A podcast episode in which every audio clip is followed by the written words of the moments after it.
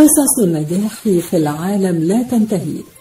في الأدب والفن في الموسيقى والغناء في المسرح والسينما في المال والأعمال في العلوم وفي السياسة. وفي كل زمان ومكان قصة نجاح تستحق أن نلقي عليها الأضواء. ونحن معكم على راديو صوت العرب من أمريكا نقدم لكم من خلال هذا البرنامج قصة من قصص النجاح.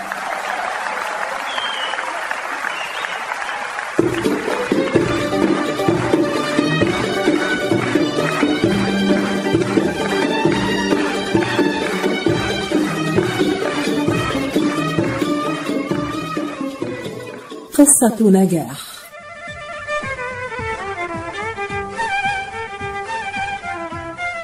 قصة نجاح. من إعداد وتقديم مجدي فكري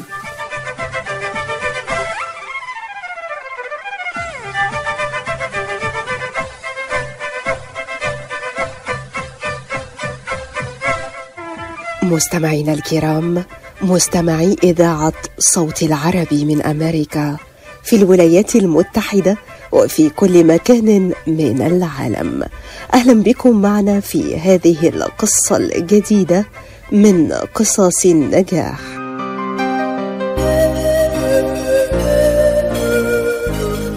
قصة النجاح التي نقدمها لكم اليوم يسعدنا أن نقدم من خلالها رحلة أدبية متميزة تأتينا من قلب بلاد السحر والجمال لبنان.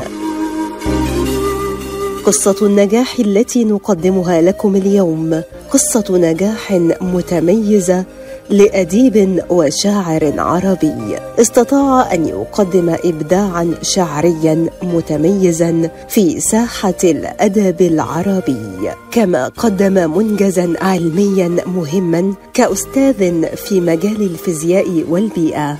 هو الشاعر والروائي اللبناني العربي الدكتور نزار دندش.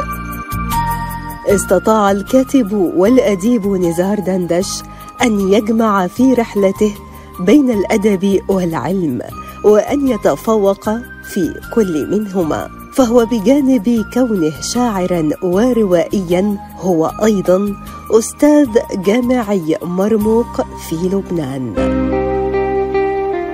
الدكتور نزار دندش ولد في لبنان وهو بروفيسور في كلية العلوم بالجامعة اللبنانية. درس مواد علمية في الفيزياء والرياضيات وعلم الفلك وعلم البيئة في جامعات لبنانية واسترالية. وله عشرات الأبحاث العلمية المنشورة في مجلات علمية محكمة. وعدة كتب جامعية في الفيزياء والبيئة. أصدر الشاعر نزار دندش أربعة دواوين شعرية وأصدر ثلاث عشرة رواية آخرها رواية بعنوان كورونا بين انتفاضتين. وكان منسقا للجنة الرواية في اتحاد الكتاب اللبنانيين. ورئيس منتدى ليل حكي والمعروف في لبنان. وهو خبير بيئي أصدر عدة كتب في مجال البيئة منها كتاب البيئة التلوث الكهرومغناطيسي وصحة الإنسان. سموم في طعام الإنسان. سموم خفية في منازلنا. وبيئة الأرض وبيئة السماء. كما أنه خبير بالتغذية كتب عن الغذاء الملوث والغذاء السليم وأصدر الكاتب سبعة وخمسين كتابا في العلم والفكر العلمي والثقافة وفلسفة البيئة وعن الكائنات خارج كوكب الأرض. ترأس ويترأس. عدة جمعيات. منها رابطة الأساتذة الجامعيين لحماية البيئة. الحركة الديمقراطية للثقافة والتنمية. ورابطة الخريجين الأستراليين العرب. ومن أهم أعمال الكاتب والشاعر الدكتور نزار دندش حوار في الممنوعات. يوميات موسكو الحمراء حب عابر للقارات. زوجة القاضي يوميات آدم وحواء ربيع المطلقات. الهوية الثالثة ومجموعة قصص قصيرة بعنوان حوار غير خاص مع زوجتي. يوميات آدم وحواء. ما هو العلم؟ ليلى وليالي الفيسبوك زوجة الغريب. أبحث عن ليلى الشطرنج الاستراتيجية والتكتيك. ما بعد الشمس؟ من هو المثقف؟ همس العيون. بيئة الأرض وبيئة السماء.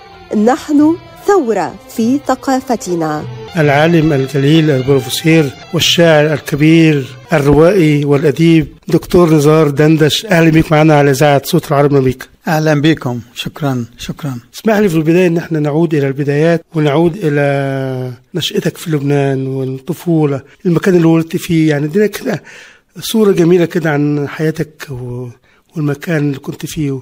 من أي مدينة حضرتك أول؟ أنا من مدينة الهرمل. هي في شمال سهل البقاع يعني على مقربة من نهر العاصي. وهو سميت الهرمل لأن فيها يعني تمثال قديم أثري شكله هرمي. فلذلك سموه الهرمل من كلمة هرم. نحن من خص مصر. يعني تبعد أربع كيلومترات عن النهر لكن فيها هي بعض السواقي الينابيع التي تصب في النهر. زراعات وكذا وفيها هي منطقة زراعية طبعا. كلمنا عن طفولتك فيها بقى يعني. وأنا في المدرسة يعني كانت دراستي جيدة وأسرتي فقيرة للأسف.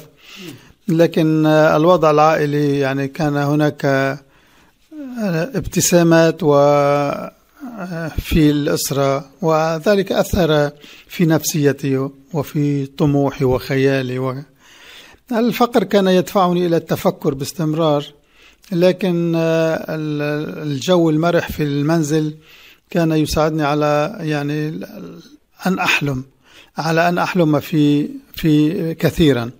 وكنت أحلم في طفولتي أن أكون رائد فضاء ولذلك عندما حصلت على منحة للدراسة في الاتحاد السوفيتي يومها في موسكو في سبعينيات القرن الماضي. واخترت الفيزياء. ودرست هناك وطفولتي كانت بسيطة ويعني منذ البداية كان كان وضعي الدراسي جيدا. لذلك لذلك كانت كان الآخرون يقصدونني لمساعدتهم. كنت شاطر يعني. كنت شاطر. كنت الأول في صفي باستمرار. وكان المدير يسجلني مجانا ويشتري لي الكتب و... يعني إذا كنت منذ الطفولة وأنت تعشق العلم والتعلم. نعم نعم أنا كنت يعني أنا أعتقد أنني أن الإنسان يعني منذ طفولته يجب أن يتعلم أنه ويجب أن يبرع في تعليمه. وكنت أصغي والإصغاء يساعد التلميذ في المدرسة. الإصغاء والتفكر الدائم كان وكانت يعني مشاغل الله عندنا كانت معدومة في القرى. يعني لم يكن هناك يعني ملاهي للأطفال ممكن أن أن يضيعوا وقتهم فيها. لذلك كان النصيب الدراسة يكون أكبر. والعلاقات في القرى العلاقات طيبة لذيذة هي في في سن المدرسة. كنت في قرية الآن يسمونها مدينة ولكنها أقرب في طبعها إلى القرية. يعني لكن لم يكن هناك وقت للعب في سنوات الدراسة الأولى يعني. كان الأمر مقتصر على المدرسة والتعلم والعلم فقط. نعم لم يكن هناك أماكن أصلا للهو يعني. لا ملاعب رياضية لكي يقصدها الطلاب لا مقاهي لا. يعني لم تكن هذه الأمور موجودة. يعني كان الذي يريد أن يسرف في في أو يبذر في وقته كانوا يلعبوا الورق أو أو ما أدراك ما. إيه، لكن أنا عرفت إن حضرتك آه، كنت آه، تلعب شطرنج يعني وتحب لعبة الشطرنج يعني. يعني في آه، في أواخر صفوف المدرسة تعلمت لعبة الشطرنج وأحببتها وبعد ذلك في الاتحاد السوفيتي كانت هي اللعبة المميزة وكنت باستمرار أمارس هذه اللعبة. وحتى أنني في المخيمات الصيفية حصلت ذات مرة على بطولة في الشطرنج و لا لا وأوليت اهتمام له يعني واضح يا دكتور نزار إن حضرتك آه، آه، شغفك بدأ بالعلم اولا ثم فيما بعد بدأت رحلتك مع الأدب مظبوط كده؟ في كل طالب في المدرسة يحاول أن يكتب خواطر يحاول أن يكتب مواضيع إنشاء أو غزل أو ما شابه. وقد كتبت في طفولتي على أوراق. كتبت كثيرا. ولكن شعر. آه، هو ليس شعرا يومها كان لكنه لكنه نثر نثر جميل كان. كان نثرا جميلا لأنني تأثرت بجبران خليل جبران خليل جبران. و وأعد كنت ميالا في المدرسة إلى الشعر آه، آه، ذي النبرة القوية. الشعر المتنبي أو الشعر, العمودي الموزون يعني أثر فيه لأن لأنه في هذا الشعر موسيقى والموسيقى لها دور و, يعني موسيقى الشعر العمودي هي موسيقى متينة. ف يعني من البداية لكن لكن للنكتة عندما ذهبت إلى الاتحاد السوفيتي وتركت هذه الأوراق الشعرية وهذه الكتابات في المنزل والوالدة رحمها الله كانت أمية يعني لا تجيد القراءة. وعندما دخلت قوات ردع عربية إلى المنطقة وبدأوا يفتشون المنازل بحثا عن أخصام سياسيين. لم تعرف والدتي ماذا في هذه الأوراق لذلك دفنت هذه الأوراق في في في الأرض في في الحديقة. يعني طبعا غلفتها بنايلون لكن تسربت المياه إليها وأبادتها. إيه، دكتور زارع اسمح لي ان إحنا قبل أن نستمع لاغنيه من لبنان اسمح لي بشيئين اولا آه، تدينا وصف كده جميل كأديب بارع عن لبنان ثم نستمع لقصيده هل حضرتك كتبت قصيدة عن لبنان؟ كتبت عن لبنان وكتبت قصيدة آه، مطولة لبيروت وكتبت الكثير لكن ليست آه، معي الآن. لكن آه، وصف وصف لبنان يعني يعني لبنان سلسلة في لبنان سلسلتان من الجبال بينهما سهل البقاع ويفصل السلسلة الغربية عن البحر سهل ساحلي. الجبال يعني تبقى في الشتاء مغطاة بالثلوج معظمها. يبقى هكذا. آه، في هناك قمم عالية مثل القمة السوداء وظهر القضيب وفم المزاب وبعلو حوالي ثلاثة ألاف آه، متر.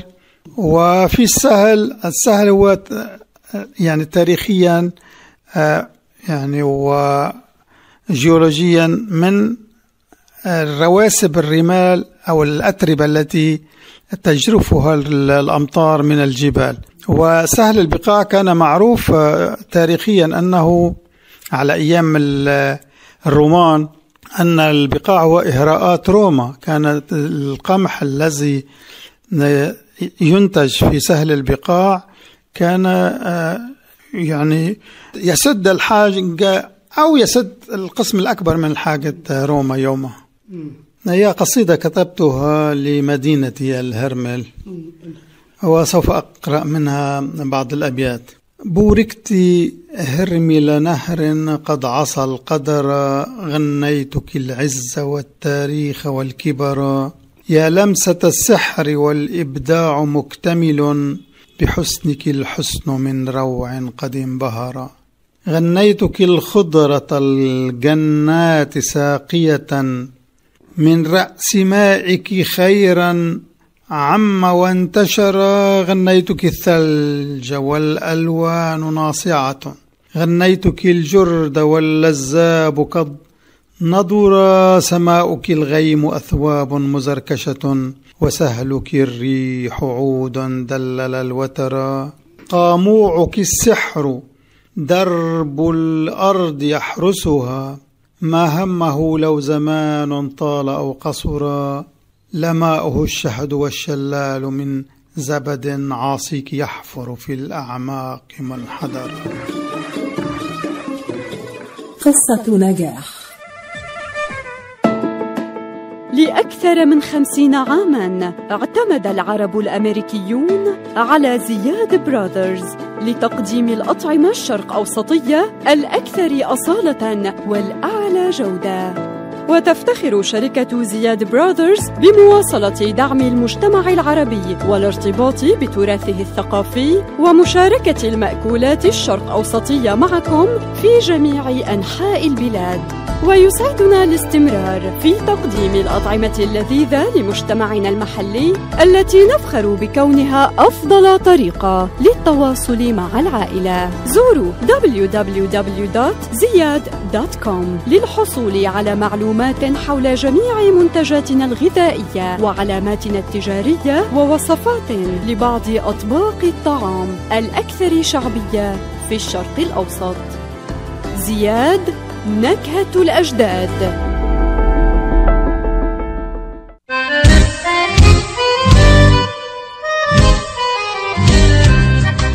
New Concept Products and Design بإدارة نجي عبود هل تحتاج فتح مطعم؟ هل تحتاج فتح محل المواد الغذائية؟ هل تحتاج تصاميم وخرائط؟ اتصل بناجي عبود على الرقم 734-744-9796 هل تريد شراء معدات المطابخ والمطاعم وبأسعار مخفضة وتسهيلات بالدافع؟ اتصل بناجي عبود الآن على الرقم 734-744-9796 خصم 5% عند الشراء ب 75 ألف أو أكثر على كافة المواد. لمزيد من المعلومات زوروا موقعهم الإلكتروني على www.newconceptproducts.com أو زوروهم في موقعهم الجديد. 31185 Schoolcraft in Livonia. ناجي عبود العلامة المميزة في عالم المطابخ. شو هي الحياة؟ إني كون دفيانة ومو خايفة. إني أعيش بقية حياتي بكرامة. آكل أكل زين واشرب مي نظيف. إني أعيش سعيدة ولو كنت يتيمة. إني أحس بالدفى والأمان ويكون لي مكان أعيش فيه بعد ما أتهدم بيتي. منذ ثلاثين عاما ومنظمة الحياة للإغاثة والتنمية والتي تم اختيارها من بين أفضل تسع منظمات خيرية حول العالم لعام 2022 تساعد المحتاجين ليعيشوا حياة أفضل دون النظر إلى عرق أو لون أو جنس. ساهموا معنا في مد جسور الأمل لمن يحتاج من خلال التبرع مباشرة عبر الموقع www.lifeusa.org أو على الرقم 1 800 827 35 43 أو السوشيال ميديا Life for Relief and Development. حيثما توجد الحياة يوجد الأمل. قصة نجاح.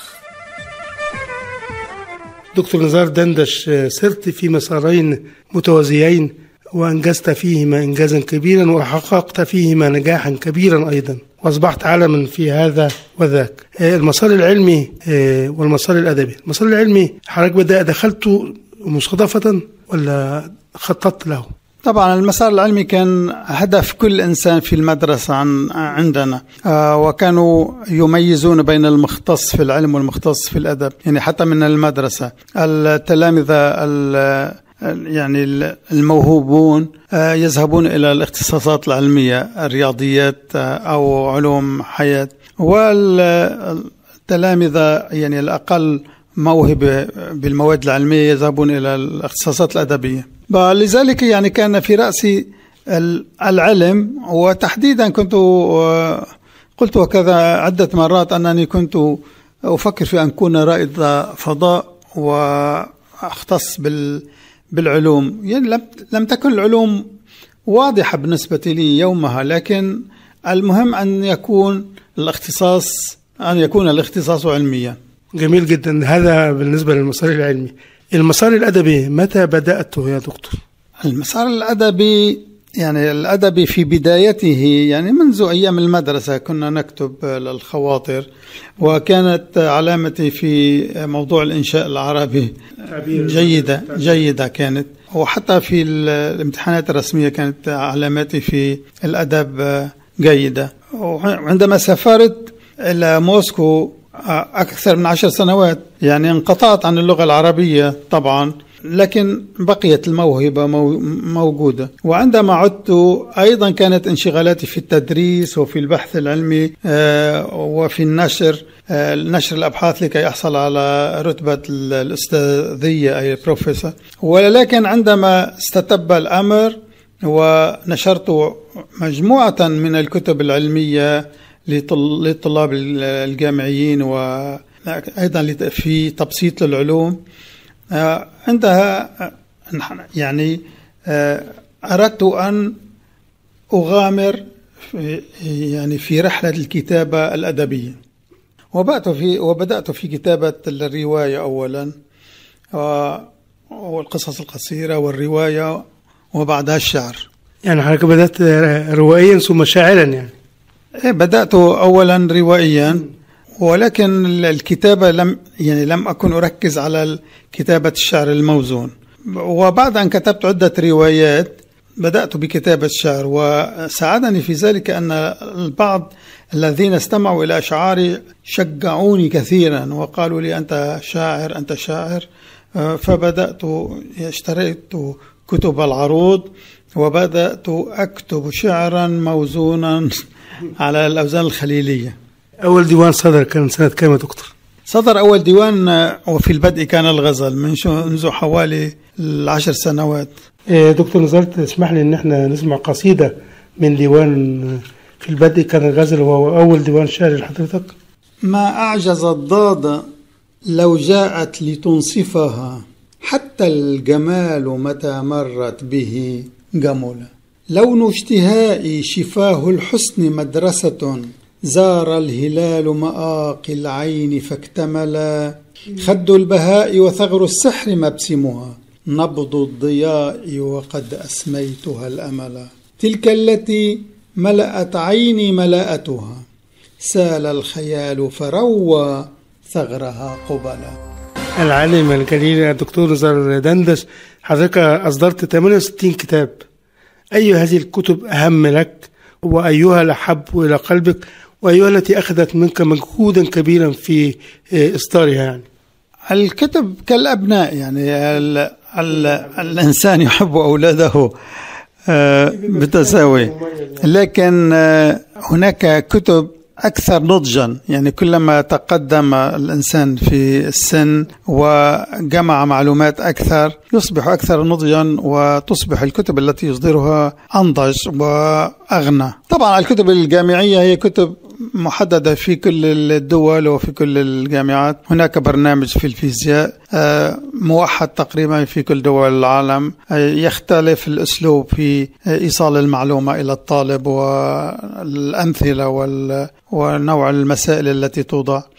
ولكن آه، الكتب الأخرى هناك كتب يعني لها طابع موسوعي يعني غصت فيها. مثلا كتاب البيئة الذي كتبت فيه من من الألف إلى الياء في البيئة. كتبت كل المواضيع وأن وأن يكن باختصار لكن هذا كتاب موسوعي آه، ويحتاج إلى معلومات وإلى نضج وإلى يعني فن. وهناك كتاب عن الثقافة نحو ثورة في ثقافتنا. يعني كنت مضطر إلى آه، القراءات كثيرة والغوص في هذا آه، المجال. عندما كتبت كتاب بيئة الأرض وبيئة السماء كنت آه، أريد أن أقول للباحثين في مجال البيئة أن العناصر البيئية ليست على الأرض وحدها وإنما هناك الكثير من المؤثرات الخارجية. هناك النيازك التي تتساقط بمئات الأطنان في كل يوم.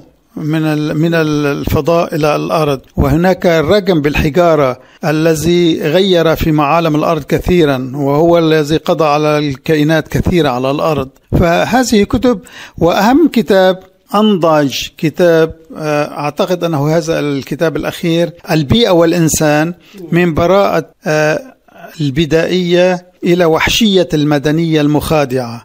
وهذا الكتاب فيه فلسفة علوم وفلسفة بيئة وفيه حديث عن أزمة البيئة وأزمة العلم وأزمة الفلسفة وأزمة التعاطي الإنسان مع الكائنات الأخرى. لهذا التعاطي الخاطئ الذي قد يقود لا سمح الله إلى تخريب كوكب الأرض.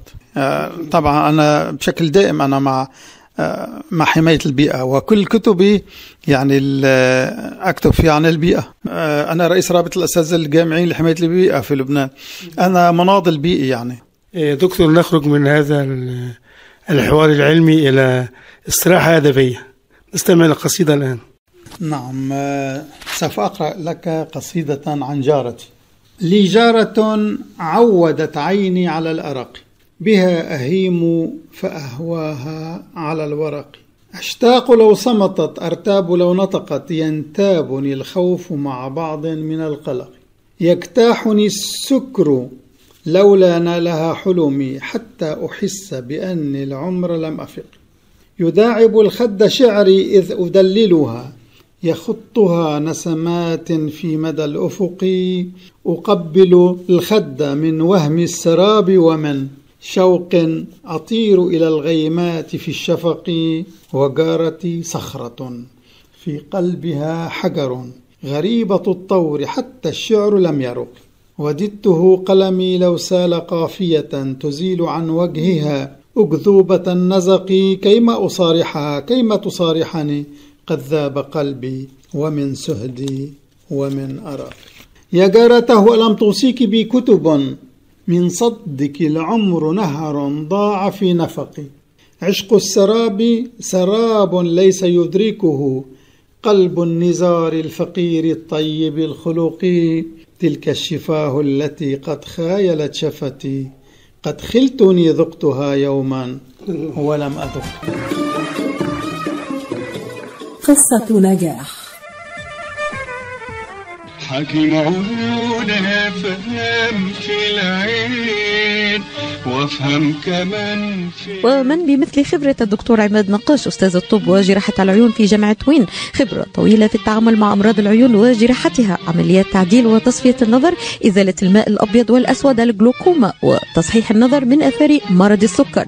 كادر متخصص ومتدرب لخدمتكم. شعبة متخصصة للنظارات الطبية والهندسة اللاصقة يقبلون معظم أنواع التأمين الصحي زورهم في عيادتهم الواقعة على جنار والناين مايل في مدينة هيزل بارك للمواعيد اتصلوا على 248 336 3937 248 336 3937 أو عيادتهم في راجستر هولس للمعلومات اتصلوا على 248 299 3937 248 299 3937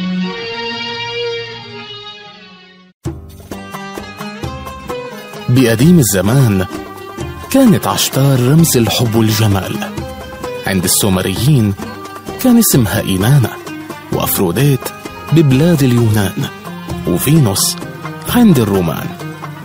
ومثل ما هي كوكب الزهرة نجم الصباح والمساء. عشتار اليوم نجم ستيرلينغ هايتس العالي بالسماء. رمز للمذاق الأسطوري من أرض بابل ونينوى. أجواء من سحر الشرق بأنغام العود والصبا. عشتار مطعم أهل البيت والخطار. 3625 Mile Road في مدينة ستيرلينغ هايتس هاتف 586-698-2585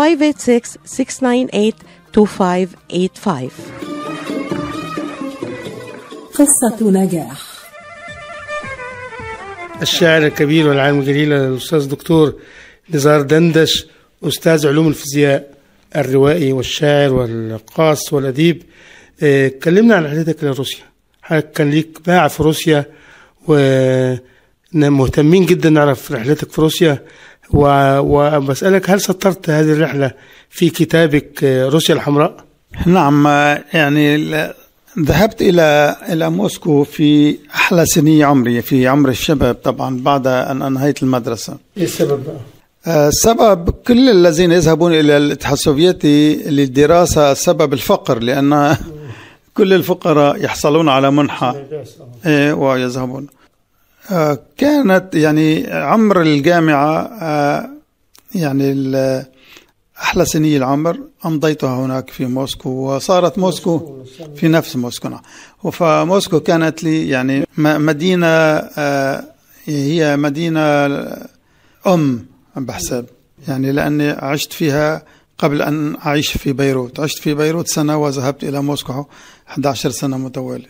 ولذلك واختلطت هناك بشعب روسي شعب طيب ومضياف ونقي.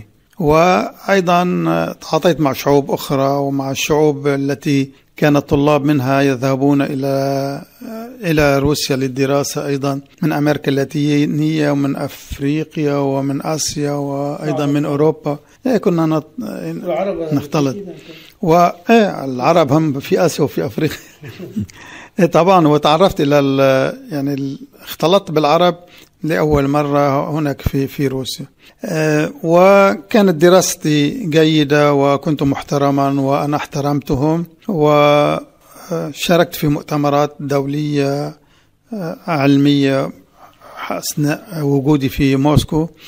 ولكن كتاب يوميات موسكو الحمراء كتبته فيما بعد كتبته بعد ذلك بكثير عندما عندما بدأت بكتابة الروايات. دي رواية دي. دي رواية ورواية يعني مطلوبة يعني تقرأ تقرأ. وأدعي أنني كتبت فيه عن أسباب سقوط الاتحاد السوفيتي. يعني دكتور آه، رواية آه، يوميات موسكو الحمراء لم تسجل فيها رحلتك آه، داخل روسيا؟ يعني كانت شيء آخر؟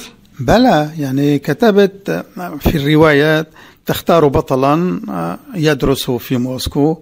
و يعني يعني تخترع حوادث. تشبه الحوادث التي كنا نعيشها ولكي تتناول كل الجوانب التي كانت تمر. كيف يتعاطى لنقول الأساتذة مع الطلاب؟ كيف تتعاطى الإدارة؟ كيف يتعاطى الطلاب مع بعض؟ كيف كيفية الدراسة؟ آه، والنجاح والفشل و آه، العطل والرحلات وكل هذه الأمور كانت موجودة. ولكن ركزت في هذه الرواية على الفروقات التي كانت بين المسؤولين وبين الشعب يومها لم يعني أيام الاتحاد السوفيتي لم يكن بالإمكان أن تكتب ذلك. فعندما كتبت هذه الرواية كان انتهى الحكم يعني وصار صار هناك حكم آخر ولكن آه، أنا بقيت بعد أن سقط الاتحاد السوفيتي 18 عاما لم أذهب إلى موسكو لأنني كنت أود أن أحافظ على ال- ال- على الصورة التي كانت مطبوعة في رأسي. وعندما ذهبت وجدت أن وقلت لهم يومها أن موسكو قد تغيرت في الطوابق في الطابق الأرضي فقط. يعني في المحلات. المحلات صارت ممتلئة. بينما الطابق الثاني والثالث والرابع بقوا بقيت هي نفسها ونفسية الناس تقريبا بقيت هي نفسها إلا ما ما طرأ يومها. وكان وكان السقوط ما زال يعني لم يمضي عليه وقت طويل. أما اليوم فأظن أن التغيرات صار أصبحت كبيرة صار الفرق واسع عن بين ما كان وما هو عليه اليوم. آه، دكتور نزار كان أيضا آه، بعد روسيا كان ليك أيضا رحلة آه، أخرى في أستراليا. كلمنا بقى عن آه، ذكرياتك في رحلة أستراليا. ذهبنا إلى موسكو للدراسة وذهبنا إلى أستراليا هربا من الحرب في لبنان الحرب الأهلية و ومن تردي الأوضاع وتردي الأوضاع ال- المالية. يعني كان آه، في- أنا هاجرت سنة التسعين إلى أستراليا. كانت الحرب اللبنانية يعني ما زالت آه، وهناك وهناك دافع آخر أيضا.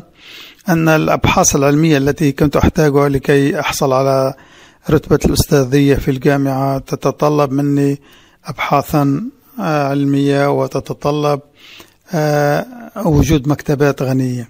في أستراليا موجودة هذه المكتبات والمراجع العلمية وبإمكان كان للإنسان هناك أن يطلب مراجع إذا كانت غير موجودة في المكتبة فيحضرونها.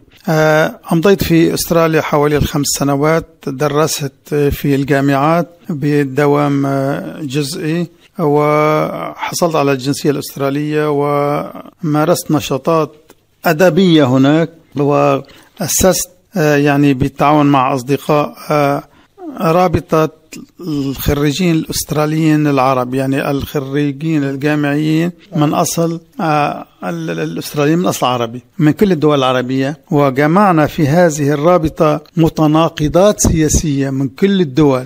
يعني كنا نجمع يعني العراقيين اللي كانوا منقسمين يومها والأحزاب اللبنانية المنقسمة جمعناهم في رابطة واحدة تجمعها الثقافة وتجمعه الأمسيات الشعرية والأدبية ونظمنا عدة ندوات. يعني كانت كانت تجربة ناجحة في في أستراليا فعلا ولي ذكريات جميلة فيها. وهي يعني أنا عشت في في لبنان وعشت في موسكو وعشت في سيدني في أستراليا فترات طويلة.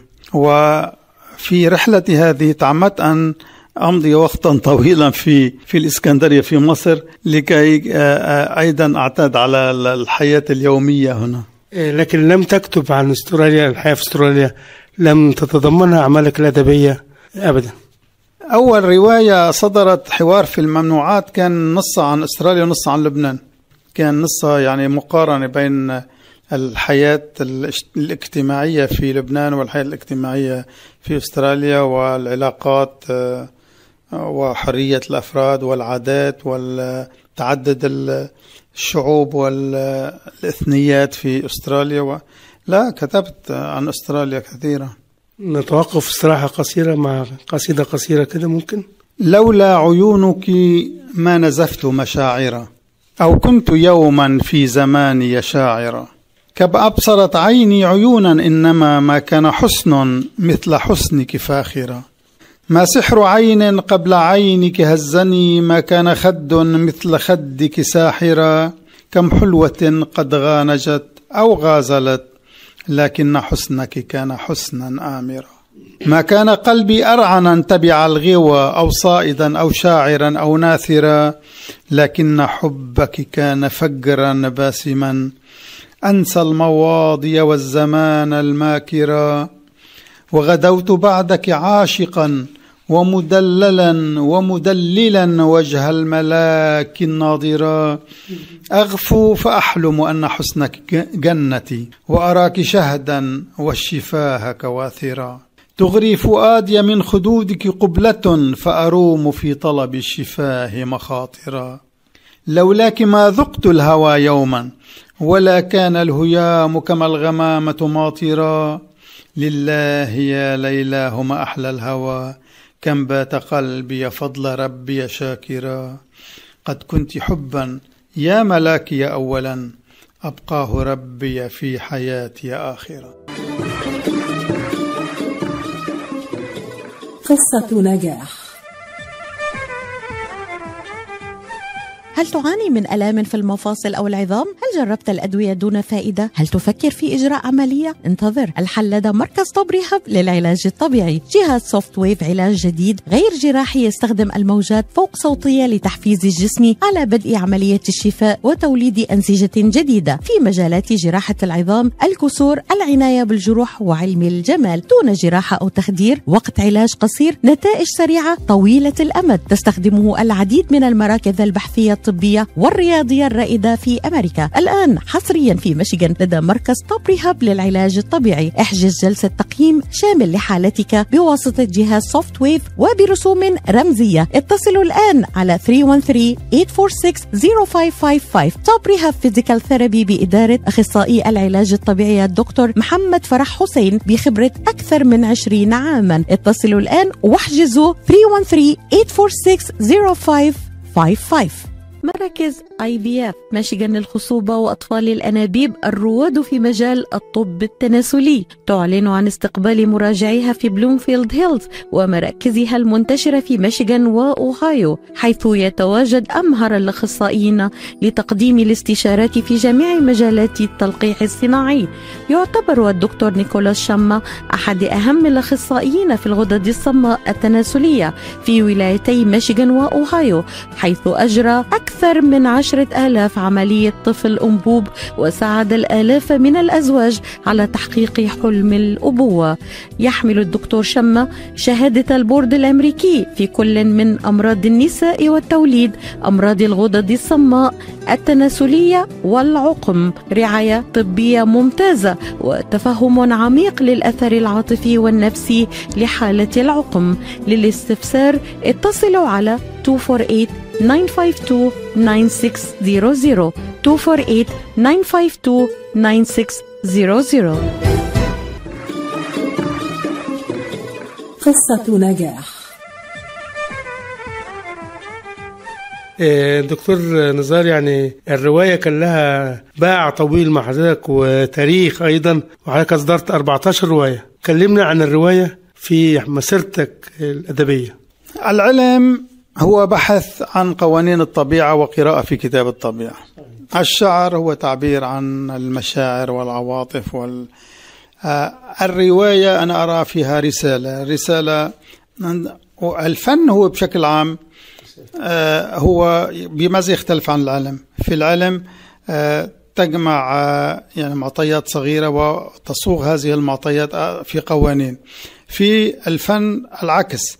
يعني آه، تنطلق من فكرة كبيرة وتجسدها في نموذج آه، صغير تقدمه للجمهور ال- الرواية هي فن آه، يعالج ماذا؟ يعالج قضايا اجتماعية إذا تأخذ يعني ما يجري في المجتمع وتصوغه في نموذج على عن حياة أبطال آه، يمثلون هذا المجتمع أو يمثلون هذه المنطقة التي تكتب عنها. ولذلك تقول ما تريده على لسان هؤلاء الأبطال.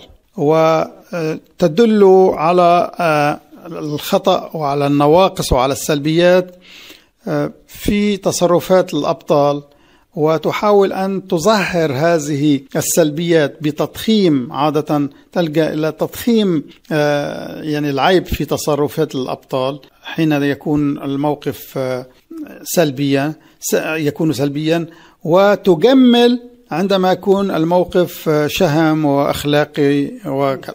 أهم الرسائل اللي حضرتك حاولت تبثوها من خلال رواياتك يعني. يعني أهم الرسائل التي أحب أن أركز عليها في الروايات هي النقد ال- الحالي. يعني آه، أنا يعني آخذ على على بعض الروائيين أنهم يلجؤون إلى التاريخ تاريخ القديم القديم ويحيون حادثة معينة يكتبون عنها رواية. أنا لا أرى فائدة في ذلك وأعتذر منهم. أنا في عصرنا هذا. أحاول أن أدل بواسطة الروايات على ما يعني ال- ال- المجتمع الذي أبنيه في روايتي يشبه المجتمع الذي نعيش فيه حاليا. وأعتبر أن القوة الرواية يجب أن تكون هكذا.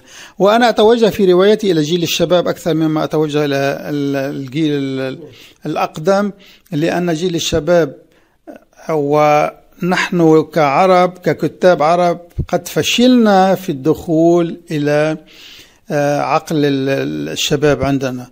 آه، الشباب في الغرب يقرؤون الروايات. آه، عندنا لا يقرؤون لأنهم لا يجدون فيها ما يشتهون. وأعتقد أننا في أزمة. الأزمة هي ليست أزمة القراء إنما هي مشتركة. الأزمة ويتحمل المسؤولية الأكبر الكاتب.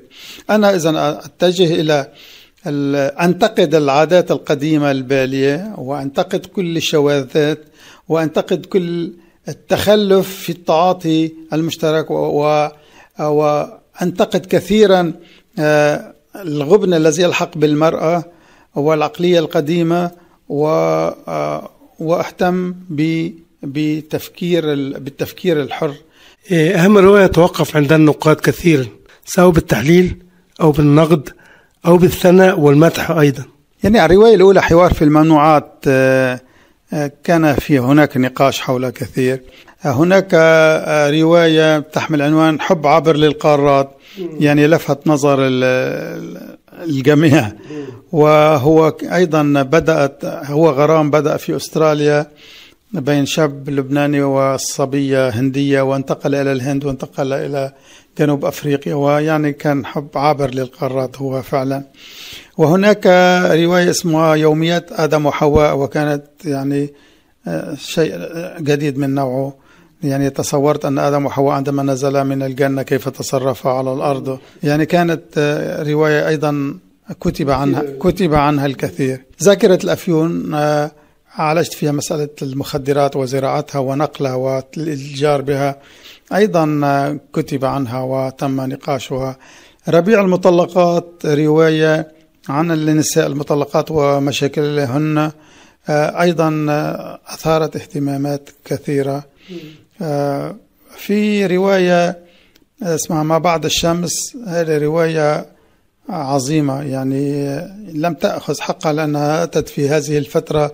في العصر الميت يعني عصر الكورونا وعصر وفي آه، رواية آه، آخر رواية أقنعة خلف الوجوه أعالج فيها المشاكل المستجدة في لبنان المالية. كيف سرقوا أموال المودعين؟ كيف المافيات المالية سرقت أموال المودعين في بلادي في في لبنان؟ نستمع القصيدة الآن. كأنك النور مسكوبا على بشري. كأنك الورد مرسوما على قمري. وبهجة الصبح في إشراقة لمعت وضحكة البرق في أمسية المطر. قد خصك الله في صنع فأحسنه. فبت أشهى ما تشهى نهى النظر. كأنك الوعد بالجنات في عدن لمن تعبد من صلى مدى العمر. كيف الوصول إلى نعماء جنتها وما الرجاء سوى الإيمان بالقدر؟ أنا الفقير معاشي ليس يطعمني وما الهيام لجبار ومقتدر؟ أنا المسمى نزارا كي أغازلها يجري هواها مدى الشريان في سفري. سأهجر الشعر لو ليلاي تهجرني لولا توارت سأستغني عن البصر. أخيرا قبل أن نختم هذا اللقاء بقصيدة آه، أنت أتيت إلى مصر. صف لي مصر بكلمات أدبية كده قليلة يعني. آه مصر أم الدنيا هي فعلا. هنا بدأت الحضارة. يعني من أقدم الحضارات هي الحضارة المصرية. وعندما انتقل الإنسان من, من الإنسان اللا حضاري إلى الإنسان الذي بدأ يبني حضارة لا أحد يمكن أن يتكلم عن تلك المراحل إلا أن يذكر مصر مصر في المقدمة. وأنا أذكرها وأعتز بذلك. ولأنني قرأت الكثير عن تاريخ الحضارات وخاصة عندما كنت أكتب روايتي ما بعد الشمس. طبعا تجد الفرق ويعني قرأت الكثير من التفاصيل. والشعب المصري يعني هو شعب مثابر آه، شعب يمكن أن يصنع المستحيل آه، ولكنه شعب آه، في نفس الوقت شعب هادئ ليس عصبيا شعب مرح شعب مضياف شعب ودود. اسمح لي دكتور نزار نختم هذا اللقاء بقصيدة أنت كتبتها لمصر. هذا يسعدني يسعدني. كنت سعيدا عندما كتبتها والآن سعيد أنا سعيد عندما أقرأه. كتبت يكرم الحرف في أرض هي الكرم. لو حبرها النيل يغدو شعرها الهرم. مصر الحضارة مهد الفن تجمعنا. للأم نحن وثغر الشعر يبتسم. في اسكندرية إقليدوس يسمعنا. هنا البداية في تاريخ من علموا.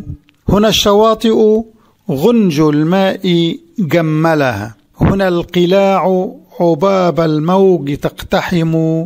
بنى الزمان على الشطآن مكتبة تعلم الموج أن الماء يحترم. بالماء والطين مخلوقاتنا جبلت. بالماء نحيا بذا قد دامت النعم. أرض الحضارة أنت الرمز من زمن. يا روح قوم يذري عطرهم نسموا. بالعلم نادوا وباقي الخلق قد سبقوا. حضارة النيل في تاريخنا علموا النيل علمهم والبحر طورهم والعقل فرعنهم. إصرارهم عظموا مصر العروبة لا أم تشابهها. في دلها الحلم والأخلاق والشيم. يبقى جناحك للأقران حاضنة. أهلك دوما على الإخلاص قد فطموا. شعب كريم عريق في أصالته. شعب ودود وحضن للأولى قدموا ولا يدقق في ألوان من قدموا إن يدخل البيت ينأى عنهم الألم. من أي ناحية؟ من أي طائفة؟ بحب كل لكل ترتقي الأمم. إليك مصر حملت الأرز من قمم والياسمين ونسرينا هما القلم رباه لا تبقها في عين عاصفة. فوحدها مصر في تاريخنا الحكم. ووحدها مصر في تاريخنا حكم. توحد الكل حين الكل منقسم. في نهاية هذا اللقاء نشكر العالم الجليل والأديب الكبير الشاعر والروائي اللبناني العربي الكبير الأستاذ الدكتور نزار دندش. شكرا دكتور نزار. شكرا لحضرتك وشكرا لإذاعتكم الكريمة وشكرا لمصر. شكرا ومحبتكم لها قدر وقيمة ولها معنى كبير. شكرا لكم مستمعينا الكرام وإلى اللقاء مع قصة جديدة من قصص النجاح. شاركت في تقديم هذه الحلقة هناء صبحي. مع أرق تحياتي.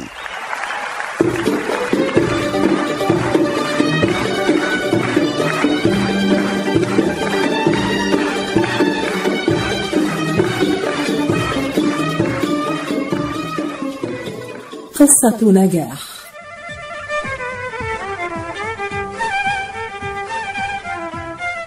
قصة نجاح من إعداد وتقديم مجدي فكري